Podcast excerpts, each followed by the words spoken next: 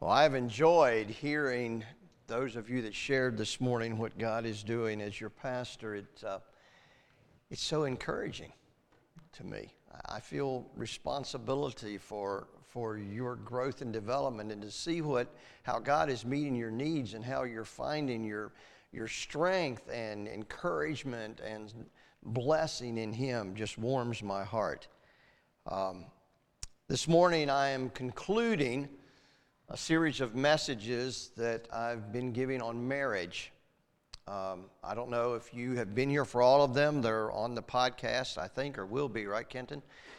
Um, some time ago, I spoke on the spiritual blessings of singleness.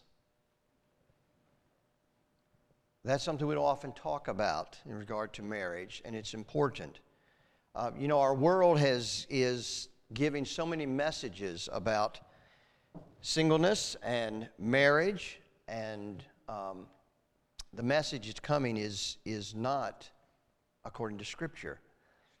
And I'm so concerned that the body of Christ speak clearly so that marriages are strengthened and people are encouraged, and so that those who are single who may one day feel called to seek a marriage relationship understand what marriage is about and how important it is um, to have a godly dating relationship that is focused as it should be um, so that you can have a successful marriage. I spoke also about the permanence of marriage until death do us part a couple weeks ago. That is not a message that's popular today, less popular today than it was 50 years ago. And society and the church is suffering because of a lack of that message. I spoke about building gospel centered relationships a couple weeks ago. You might remember that. And then last Sunday, resolving conflict. All of these messages have principles that cover any relationship. But there is no place where it is more important than in the marriage relationship. You bring two sinners together in the closest of relationships, and they are called together in marriage to portray the relationship of Christ in His church, to point to a permanent relationship. Marriage is earthly. Family relationships are earthly.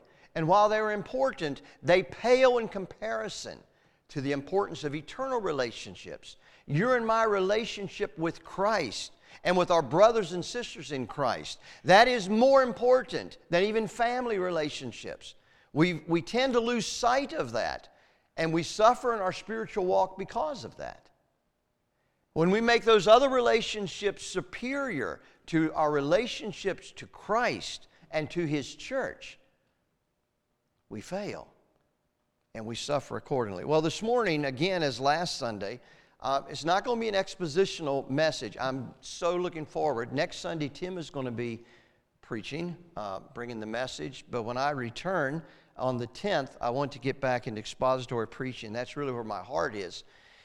But this morning, again, I think so many times we as ministers lay out maybe a good picture of what the ideal is. And in the pew, and I have been there where you are and listen to a message like and say, wow, that is wonderful, that is great. But I leave the service saying, but how do I do that? I, I, you know, I've kind of made a mess. I haven't really, that hasn't worked out for me. What do I do now? And you know, we can't go back, can we? But our God is a redeeming God. He calls us to move forward with Him. And so that's the encouraging. So I hope this morning, again, this message will be an encouraging time for us. For those of you who are single, you see marriages about you. You see your parents' marriage. You see other marriages. You see some that are done well. You've seen some that have failed. I hope this will be encouraging to you. If you feel called to marriage, to to do it the right way. And I've got some instruction for that. For those, some of us have been married just short time. Matthew and Hannah back here, just getting started. Wow, I remember those blissful days. And then we have people here like Carl and Elma who are well over 50 years. Uh, you know, and perhaps others. I'm not going to try to spell out the dates of people, but Stephen and Diane are just celebrating an anniversary. Uh, I just realized this week as I was talking with Gert, I've been married almost 38 years. That's 10 years longer than I was single. Wow, the difference that that has made in my life. Well, this morning, open your Bible to Ephesians chapter 5. I'm going to read those same familiar verses because it's going to give some foundation for what we're going to be talking about this morning. This morning, the title of the message is Friendship, the core of the marriage relationship. And what I want to do in the next 30 minutes or so is to convince you that the scriptural basis for marriage is friendship. True friendship is the core. And if that is not experienced between spouses, that marriage relationship will be defective to the core. And so I want to encourage us this morning to look at what that friendship looks like, what it requires of us, and how we can grow in that and have stronger marriages. Do you realize the strength of the marriages in this congregation have the greatest effect on the strength of this congregation?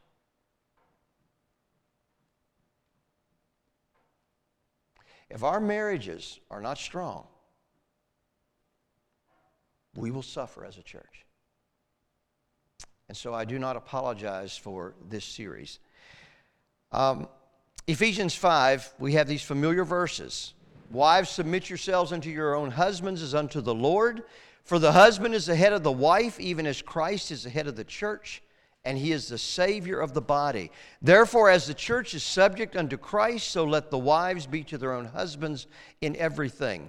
Husbands, love your wives, even as Christ also loved the church and gave himself for it that he might sanctify and cleanse it with the washing of water by the word, that he might present it to himself a glorious church, not having spot or wrinkle or any such thing, but that it should be holy and without blemish. So ought men to love their wives as their own bodies.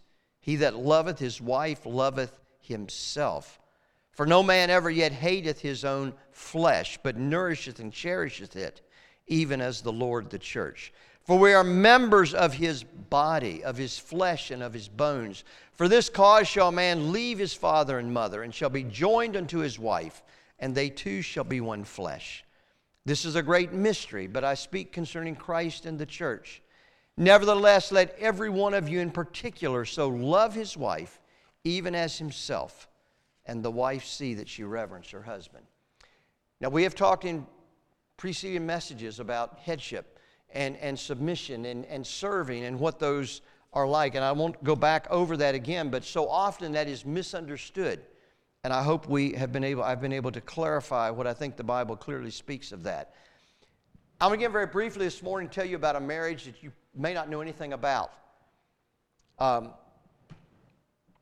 the marriage of Martin Luther and Catherine von Bora.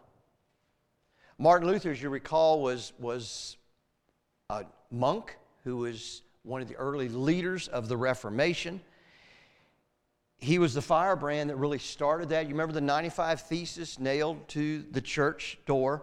And the core of the Reformation was the declaration that the Bible, not the teachings of the church, is the believer's authority for life. That was the, the basic tenet that started the Reformation. And you know, Churches still wrestle with that issue today. We have not, despite the martyrdom of scores of believers, hundreds of believers, we still wrestle with that. Especially in conservative circles, we wrestle with that. I think to our shame. The Bible, not the teachings of the church, are the believer's authority for life. Well, one of the areas that Luther took objection to, the church had decreed that monks and nuns and priests had to take a vow of celibacy for life. And Luther declared that there was no scriptural support for that position. Luther said when he was put on trial, Show me from the scriptures, and I will change my position. And he could not be shown from the scriptures, and of course, he was correct. He wrote a book called On Monastic Vows, in which he proved that forced celibacy was an invention of man. And he ended that book by encouraging priests and nuns and monks who felt called to marriage to marry for the glory of God. Well, there were a group of nuns that read his book, found his reasoning compelling, discarded their commitment to celibacy, sought to leave the Roman Catholic Church. The church refused to release them. So Luther arranged a heist. Twelve women were smuggled out of a convent in 12 empty fish barrels. Well, husbands were found for 11 of them. But Catherine von Bora proved to be pretty challenging to match with the husband. She was rather, as I understand, brash and proud and fairly unattractive. Now, Luther was comfortable with his singleness. He felt no call to marriage, wasn't interested in being married, but he had interaction with this Catherine, who he later called Kate, and eventually they got married. When asked why he married Catherine, Luther responded, to spite the devil, which had to be one of the least romantic reasons uh, for a wedding in the history of mankind. But we know about their marriage primarily through letters that they wrote. They were passionately in love. Luther was 41 years old when he married Catherine. They had six children.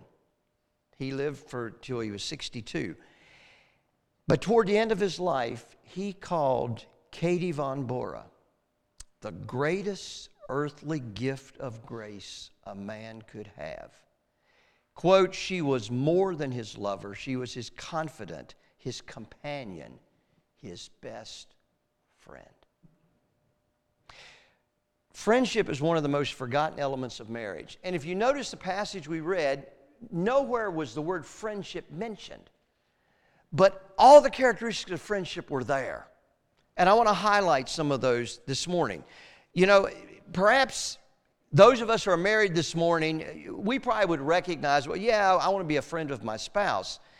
But we tend to see physical attraction and, and passion and romance as being the core of marriage. If anything, maybe we see romance spiced with some friendship.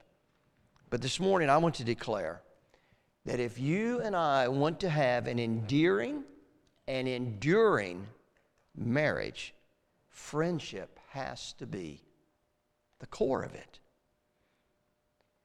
Now, one sociologist found that in general, wives and husbands agree that their friendship with their spouse represent at least 75% of their satisfaction with their marriage. So maybe men and women are from the same planet. Notice Paul uses the analogy of the body when instructing us about marriage. Verse 28 and 29. So men ought to love their wives as their own bodies. No man ever yet hateth his own flesh or his own body. You see, in, in one sense, we tend to think of ourselves separate from our body, our body separate from us, and in another sense, we can't do that. Now, I'm certainly and arguably one with my body. I'm one. Dave is one with this body. And my wife, in one sense, is very separate from me. But after 38 years of marriage, Gert is very much one body with me. We fused our entire lives together our home, our family, and our future. Most of our lives now we have spent together. We're two separate beings united into one only by the grace of God. And throughout this Ephesian passage, Paul repeatedly refers to the Genesis account of man and woman and their union as husband and wife. Notice verse 31. Paul says, In marriage, a man, and may I suggest a woman, leaves father and mother and is joined together with their spouse, and they too become one flesh or one body. This, my brothers and sisters, this is the essence of marriage becoming one. Never forget that. In fact, when Adam first saw Eve in the Garden of Eden, he said, This woman is what? Bone of my bones and flesh of my flesh. In other words, when I look at Eve, I see a part of me. He said, I see my own, a part of my own body. And that is what a genuine friend represents a part of you. Someone who feels and understands your deepest interests, your passions, your fears, as well as your joys. And if you're married this morning, some of you are, do you realize you have been assigned by God to help your spouse in the greatest of all pursuits Christ likeness? That's your assignment. And this fellow married saints must be, must be our greatest passion. Not having a happy marriage. Not the passion of having our needs and expectations met in marriage. Not in having a beautiful family. Not in having successful children. Not in having wonderful grandchildren. Those are not, must not be, our greatest passion. Our greatest passion must be to grow in the likeness of Christ. But pursuing Christ likeness, of course, is not a pursuit just for married people. It's for every disciple of Christ. So, those of you this morning who are single, that must be your greatest passion as well. Not to be successful in business, not even to be married. Your greatest passion must be pursuing likeness with Christ. Growing in our love for Jesus, growing in our knowledge of Him and what it means to follow Him daily. I love what Tim Keller, who recently died, some of you may be familiar with some of his writings. Tim Keller said this He said, In Christian marriage, we have the awesome privilege to look at another sinner and get glimpses of the person God is creating them to be for all eternity. We can say to our spouse, I can see who God is making you to be. And that excites me. And I want to be a part of that. I want to partner with you and God in the journey you are taking to His throne. And when you and I get there, I will look at your magnificence and I will say, I always knew you could be like this. I got glimpses of it on earth, but now look at you. You see, we long for the day when we and our spouses will stand before God and hear those words Well done, good and faithful servants. Because you see, over the years, we've lifted each other up. We've sacrificed for each other. We've confronted each other. We have forgiven each other. We have prayed for each other. We have loved each other. We have pushed each other toward Christ. You see, it's your commitment to encourage your spouse's holiness that will keep your marriage properly focused because that focus is what defines friendship at the deepest level. Even when you're irritated at your spouse's imperfections, even when you're tempted to want a new spouse, you realize the new spouse that I really want is the one I have in his or her glorified state. And it's our honor to help move our husband or our wife toward that destination. Did you ever hear the proverbial story about Michelangelo, the sculptor, who was asked, looking at a block of wood or, or marble, how he could sculpt a horse out of that? And he reportedly said, Well, when I look at that block of marble, I see a horse. And I just chip away everything that's not the horse.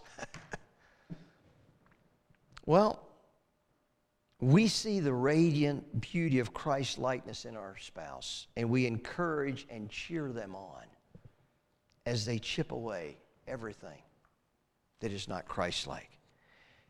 And likewise, we boldly lead the way in chipping away in our own lives those things that are not Christ like, realizing that the greatest influence we can have on our spouse is to love him or her and serve him or her just as Christ loved the church. Not because he or she deserves it, but because Christ deserves it. We do it out of reverence to Christ, even when we may not feel that way toward our spouse. Now, when a sculpture's working, sometimes sparks fly, right? And sometimes there sparks fly in a marriage as well. Sanctification, becoming holy, is not soothing and comforting process. Well, what makes for friendship in marriage? I want to suggest three things. And just think about your marriage relationship. These are the key things we need to focus on. The first of those is a common cause. If two people are deeply friends, you've got to have a common cause. And that common cause has to be becoming Christ like. Not being successful in business, not having the largest house, not having the grandest kids, not having the largest number of descendants, becoming Christ like. That has to be the common cause in our marriage. A second is constancy. You see, a friend is someone you know will never leave because they are as committed to you and your marriage as they are to themselves. Their commitment to you and your marriage is as high as it is to themselves. Proverbs 17 17 says, A friend loves at all times, and a brother is made for adversity. Listen, a friend is someone who is someone who walks in when everyone else walks out. A person you should most be able to trust your constancy as your spouse. Your spouse should be fully persuaded that while you may get upset with them, you're not going anywhere. Your spouse should be fully persuaded that while you may know their faults, probably better than anyone else, you still are the one who believes the best of them. You're the one who sees most clearly the potential that they have. You're the one who always gives them the benefit of the doubt in every situation. Not who excuses them, not who covers for them, not who ignores their faults, but who encourages and calls them to be all that they can be in their pursuit of being Christ like. But here's the thing your spouse is not going to let you into their innermost world until they know that you are not going to reject them. You're not going to humiliate them. You're not going to walk away from them. I, I, hate to hear a spouse tear down their spouse in front of other people. Because when I see that, what I know is their spouse is never going to open up to them. How could they? They don't feel safe. My body, generally speaking, knows that it's safe with me. I may be unhappy with certain parts of it, but my body knows it can trust Dave. Uh, thinking about trimming my fingernails or digging out a splinter. Uh, have you ever had someone else do that to you? It's kind of scary. But, but my body, my body's not afraid to let me do those things. Because my body knows if it feels pain, Dave's going to feel pain. And, and Dave is, is going to only cause pain for the body's good. You see, my friendship with my body is constant. Verse 29 says, No man hates his own body, but he nourishes and cherishes it. Constancy. Well, a third thing that friendship must characterize friendship is transparency. In order to have friendship with our spouse, we have to open ourselves up to our spouse. And that requires humility, that requires vulnerability, that requires accountability, that requires honest sharing. You see, and we men probably struggle, husbands struggle the most with this. It's not being open with our spouse, it's not just being willing to tell them what's happening, but be able to tell them how do we feel about what's happening. What's going on with us emotionally as well as what's going on in our schedule. In marriage, your spouse with whom you're pursuing oneness has to understand what really is going on in your heart. And some husbands are like a closed book to their wife. And frankly, that's why she's not his friend. She can't be. Some husbands refuse to share emotional feelings. Rather than do that, they isolate, they nurture that alone. And then there likewise, there are some wives who have that standard quest- answer to the question, What's wrong, dear? Nothing. That answer of nothing is equally isolating and a barrier to building friendship.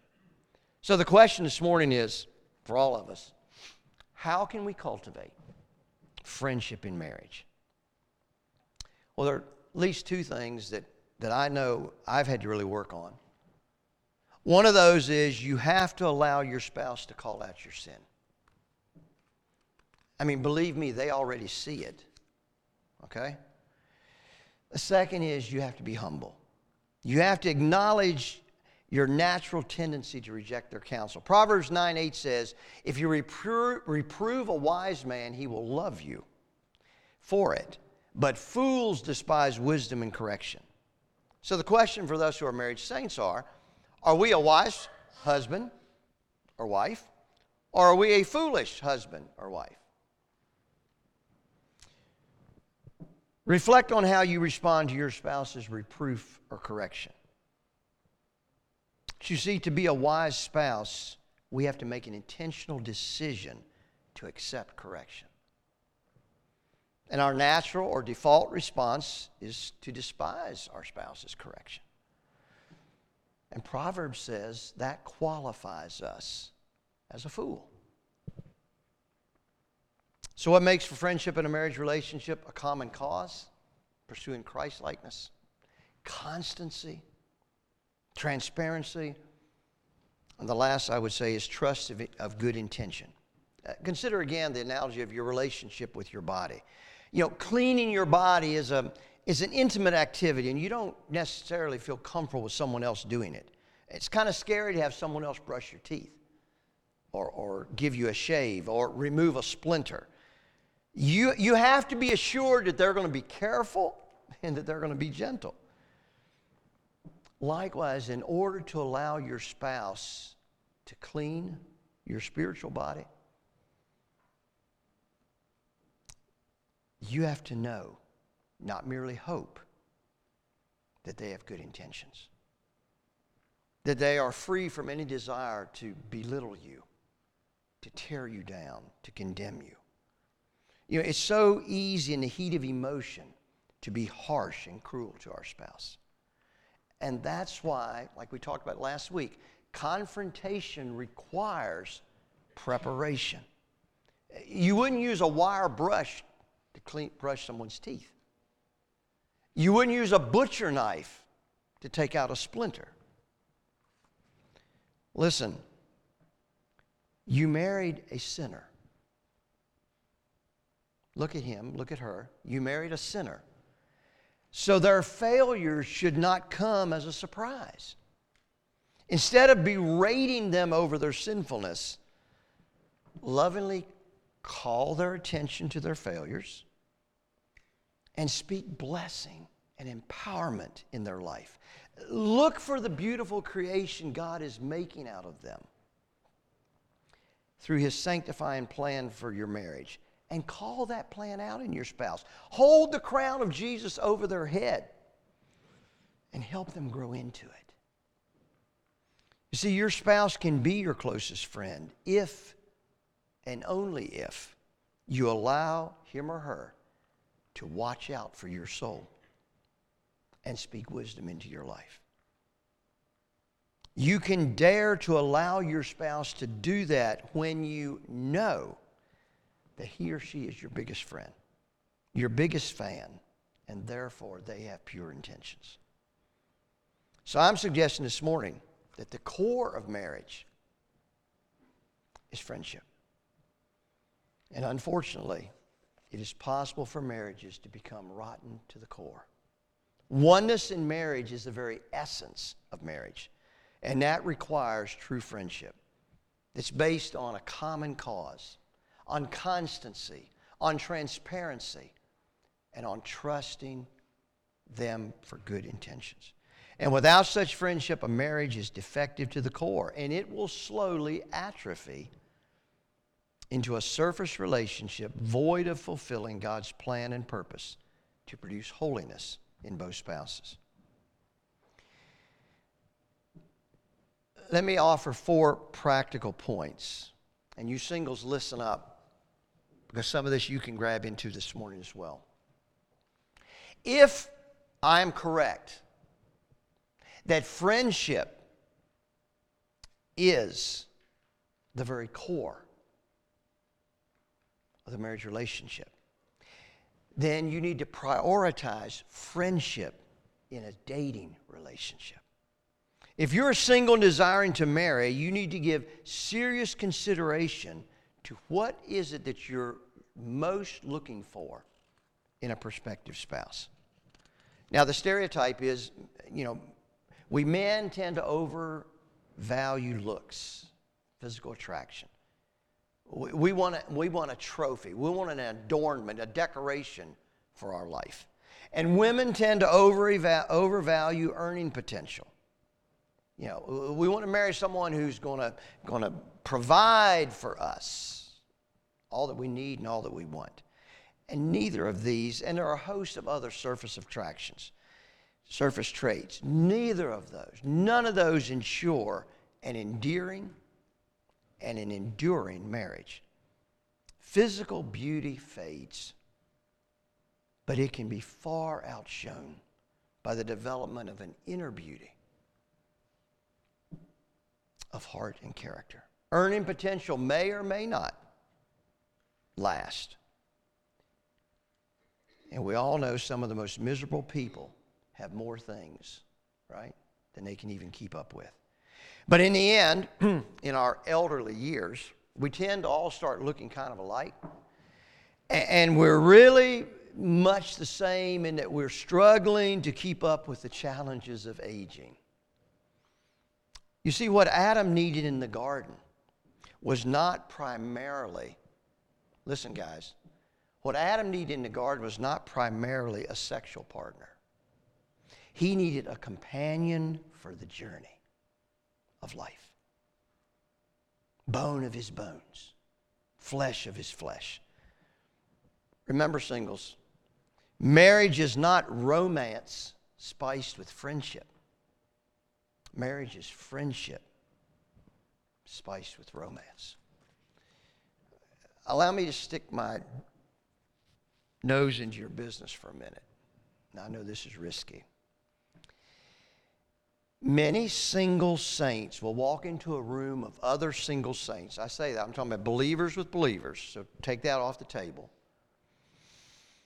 People they don't even know, and very quickly can write off 80% of the group as not worthy of consideration for dating. It's the shape of his nose, it's the shape of her jaw, it's that accent. It's the color of their skin tone. It's, it's their height. It's that weird part in their hair. It's their wardrobe. None of that stuff, listen, none of that stuff is really a factor for a happy, enduring marriage. Last Sunday, I shared that psychologists find that infatuation, falling in love, being obsessed with traits like that lasts at most 18 months. Now, people have been pursuing relationships based on infatuation for several generations now. And far too often, married friends and parents have not helped singles develop and maintain a biblical vision of priorities in choosing a spouse.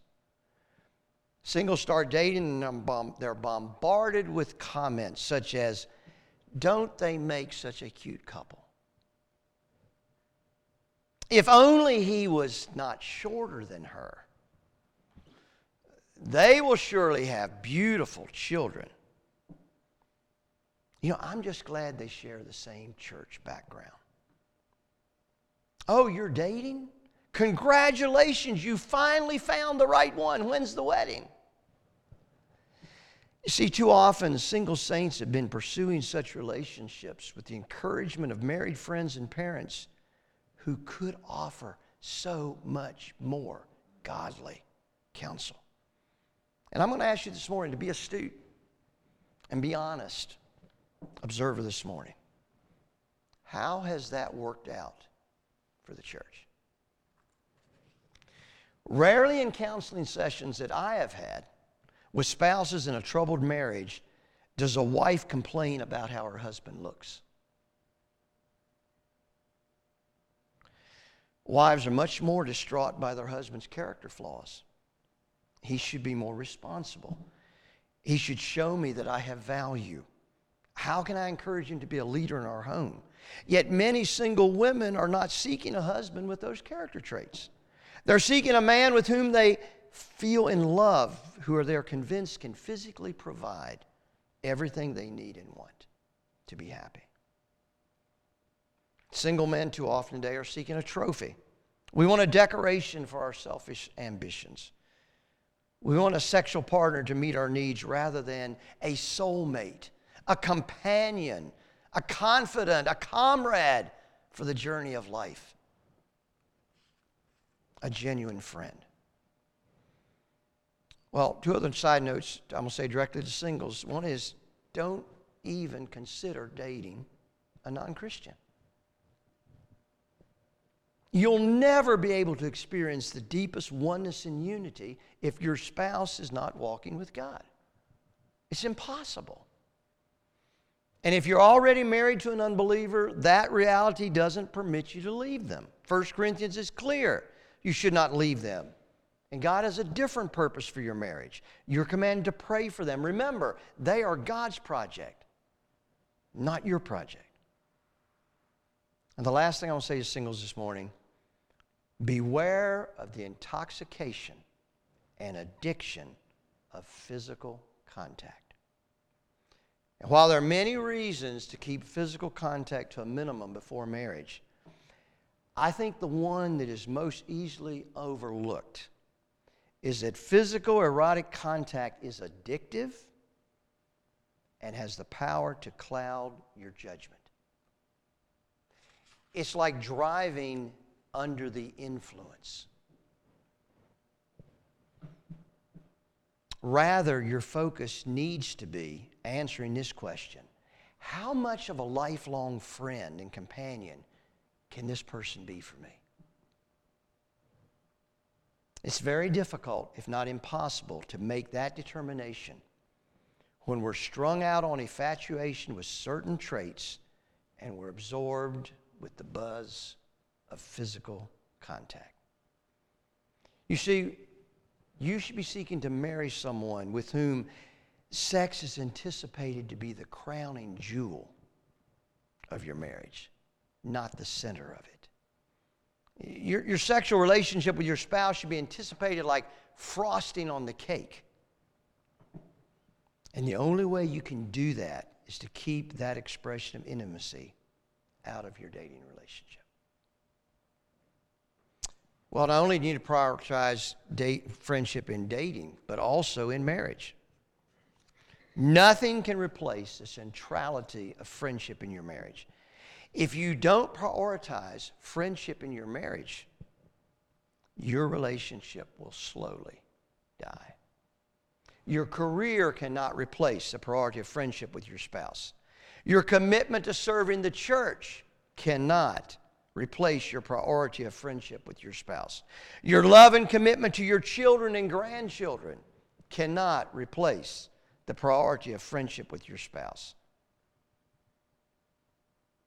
The center of the godly home is not parent and child.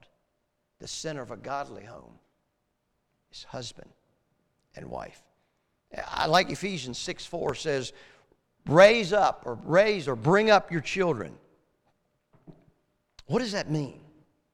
Well, technically, we use the term today sometimes rear up your children. I, I like the visual image of that. Get behind them and push them so that they can eventually not be dependent on you.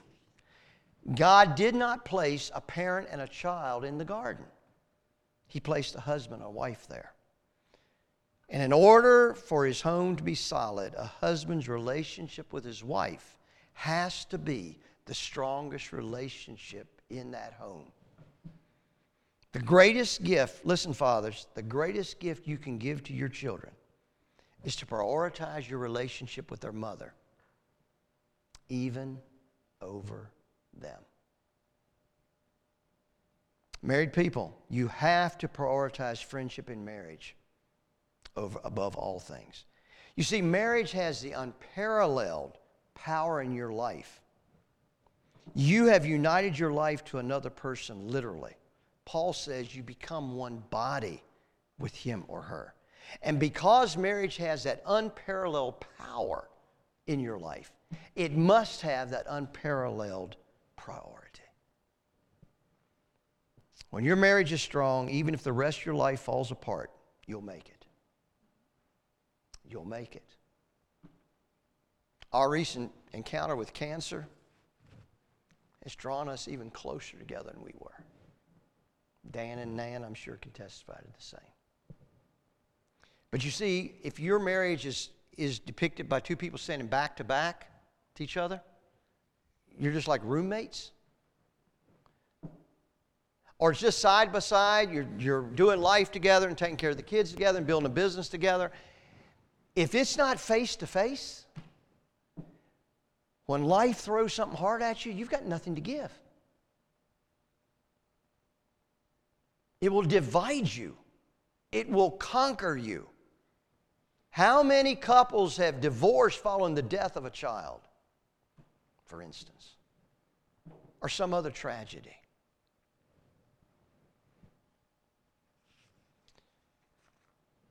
Now, some of us, especially husbands, we've got to continually work on that deep meaning of face to face. We all know what FaceTime is, right? You got to have real FaceTime with your spouse. And you women, y'all can sit over a cup of coffee and for hours look at one another's faces, eyes, and talk about your, what's going on and how you feel. We men, that just doesn't come naturally. Reminds me of the guy that, that uh, is talking with his wife, and they recently had a friend who, who had broken up a dating relationship. And, and he was going to play golf with that friend that, that couple hours that Saturday. He got back, and his wife said, How's Sam doing?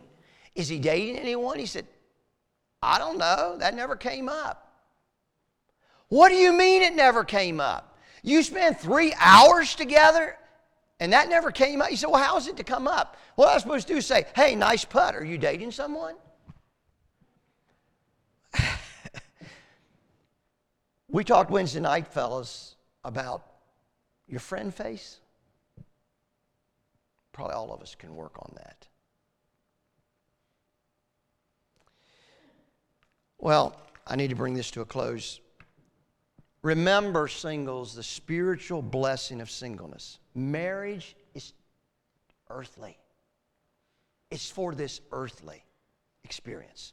It's not permanent, it's to be a foreshadow of the eternal reality. The church is eternal. The reality of marriage points to. In marriage, Paul says two people become one body. What other institution in the Bible talks about body? The church. All of us are incomplete without a relationship with the other gender. Some of us are called to marriage, a special union with the other gender. But even those of us who are not called to marriage can find fulfillment in relating to our brothers and sisters within the church. There are limits, of course, but we still can experience a measure of completeness. That is what it's going to be like in glory. For in heaven, Jesus says, they neither marry nor are given in marriage. So it's not that that's secondary or sub par. That's what's going to be for eternity. Not marriage, as wonderful as marriage is. Marriage is going to give way to the perfect relationship. And that's in glory. I hope that we as believers can keep the biblical view of marriage ahead of us, in front of us, that we can call and encourage one another to pursue Christ likeness in our marriage relationships, and that we can encourage singles that are in our sphere of influence to have biblical qualifications, aspirations, guidelines for seeking someone to marry. Because that decision brings consequences for a lifetime. May God help us to that end.